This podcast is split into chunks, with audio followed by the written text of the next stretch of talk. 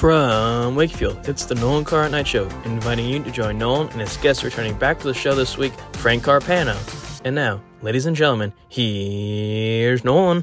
And welcome back, ladies and gentlemen, to another edition of the show. And you know, it, has been a while since my guest I currently have on was last on, and he, he's of course he spent many years on the front line leading the charge, and not just the sports department, but the channel as well, NBC 10 WJAR here in Rhode Island. He's the man himself, sports director, sports anchor, and many other variety of roles he has played in the state to make it so great that it is. It is the man himself, Frank Carpano. Frank, how are you? I'm well. Thank you very much, Nolan. It's nice to speak with you again. Well, of course, as we said quickly before we got going, there's been a lot going on in all sorts of scales, sports wise. So it's it's definitely a, moment to definitely speak to you uh, about it. I want to start like this. When we last were speaking, I asked how, how your life had been through the pandemic, and I was affected the first bit of time that was really like nine months into the thick of things, and now things have started going back to what they used to be pre-pandemic, pre-2020, and things are able to. I'm sure from your sp- perspective, much more enjoyable. No real guidelines, no real uh, barriers in terms of stuff. So for you, what's that been like to now experience things without any nervousness of the pandemic?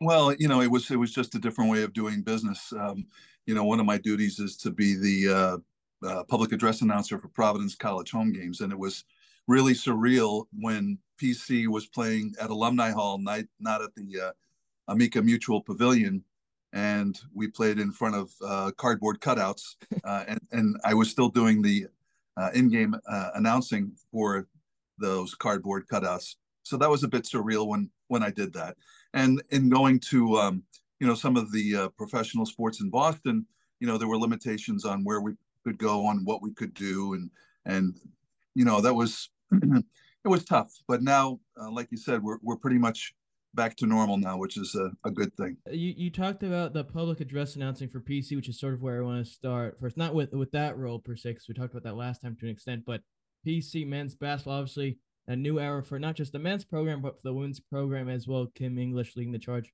for the men's team. A new era. Obviously, it ended in a sort of sticky, odd, uncomfortable situation for I think certainly most students and fans, and I'm sure others as well.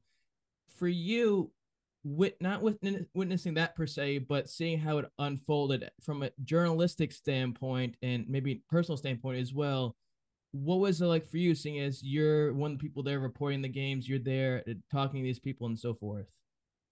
Well it was um it was difficult. I mean you know we've known ed a long time. I, I go back to when he was in high school when i first started yeah. covering him and, and obviously he um really helped build up the program left the program much better than the way he found it.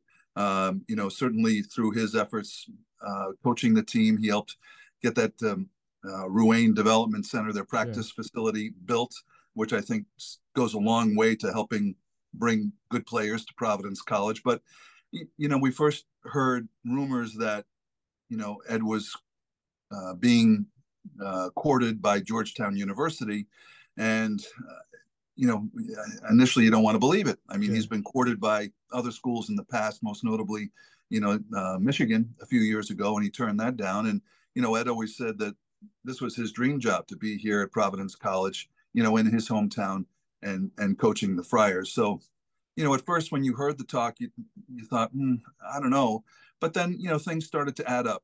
You know, his daughter uh, will be a senior next year at Georgetown University.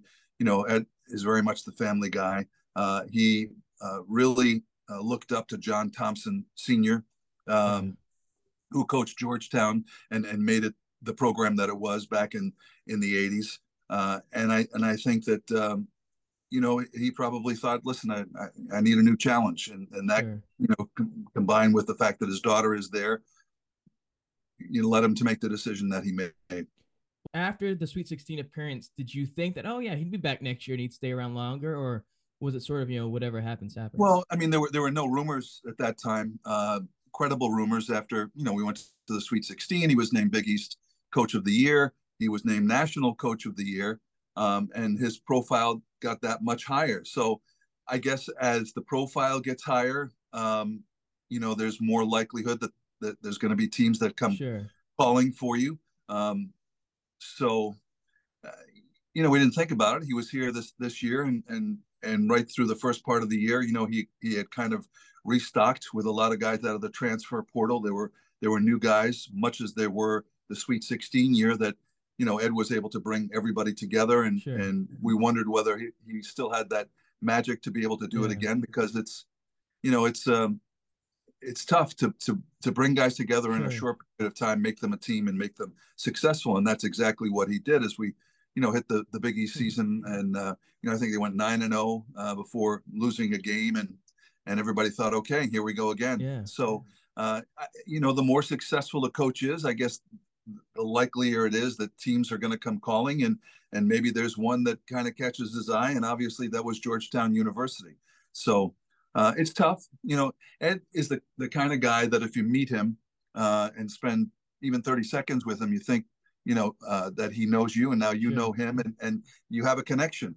And, and I think people were disappointed because they felt, many of them felt sure. a connection with Coach Cooley. And, you know, like I said, he really brought the program up and um, was a, a great representative for Providence College and for the state of Rhode Island, really. Now, and granted, I'm just a fan, so I'm not a, uh, person in your situation. But most coaches, when they leave to go another program, they take their staff with them, whether it be support staff or people on the bench as well. And one of the people on um, Cooley's bench, both will be at George um, Mason, not George Mason, George Washington, and at PC was Jeff Battle, longtime assistant coach, had success everywhere he went, was an associate head coach at PC do you think that let's say he was given the opportunity to become the head coach, he would have taken it, or do you think Jeff is more at the spot in his life where he'd rather be an assistant coach?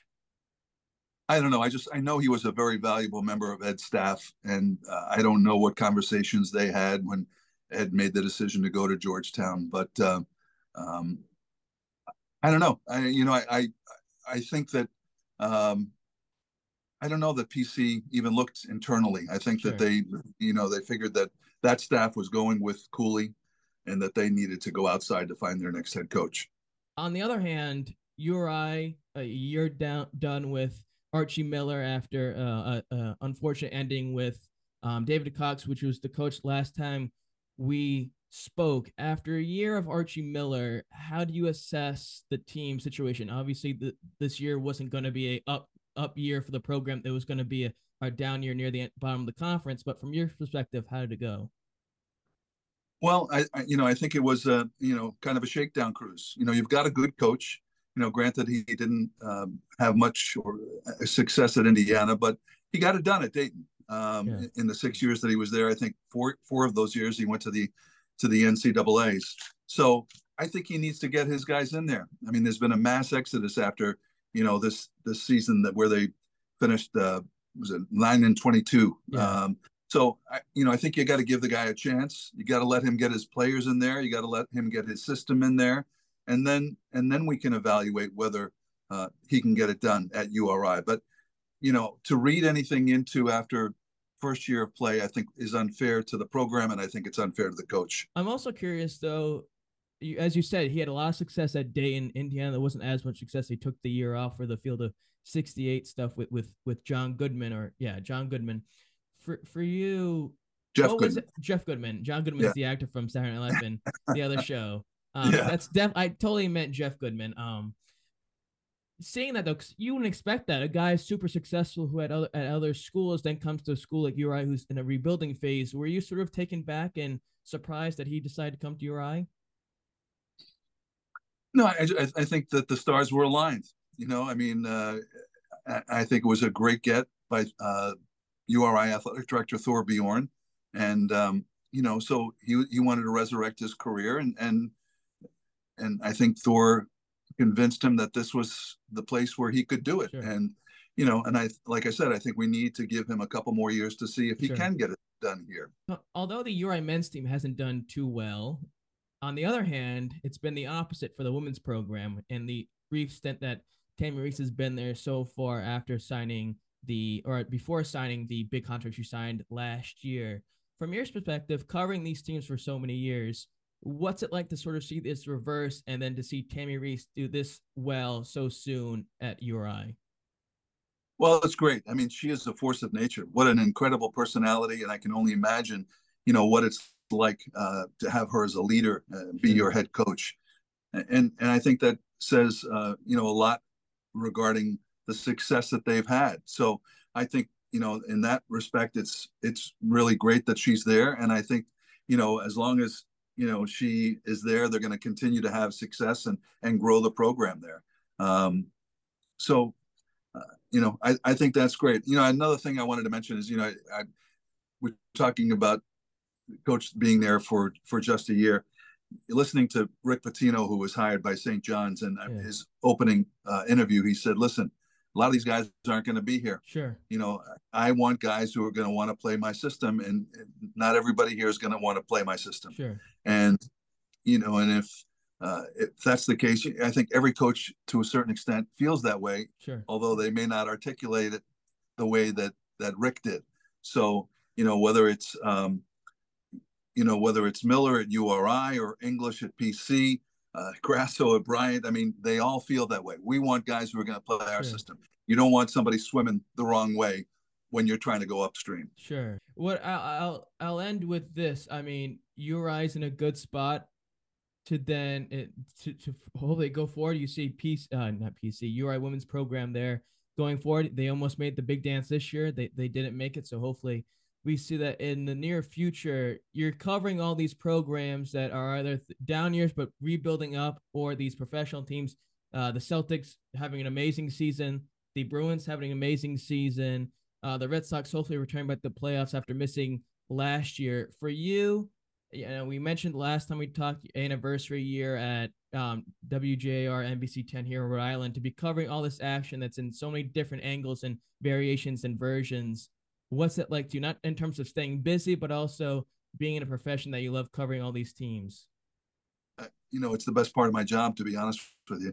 You know, the, these teams are teams uh, that I grew up with. I, I grew up in Massachusetts. So, you know, the Patriots, Red Sox, Bruins, and Celtics were my teams.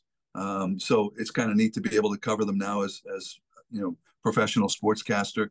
And then, you know, to be here more than 40 years now in Rhode Island covering sports, it's great. You know, not only um, you know to cover these teams, but to have some perspective, sure. having been around for so long. You know, to be able to to talk to a Rick Barnes who was here more than 30 years ago and and reminisce with him and, and get his insight on this new coach that he's so familiar with, uh, Kim English. Um, you know, is really special, and it's it's great to uh, you know to see um, people that you've known for so many years have success. So uh, you know, I don't know at uh, CCRI, one of the coach basketball coaches there is a guy by the name of Doug Haynes, and he's had great success there this year. And you know, I covered him when he was in high school. So to me, those are the, some of the most rewarding stories that I get to cover.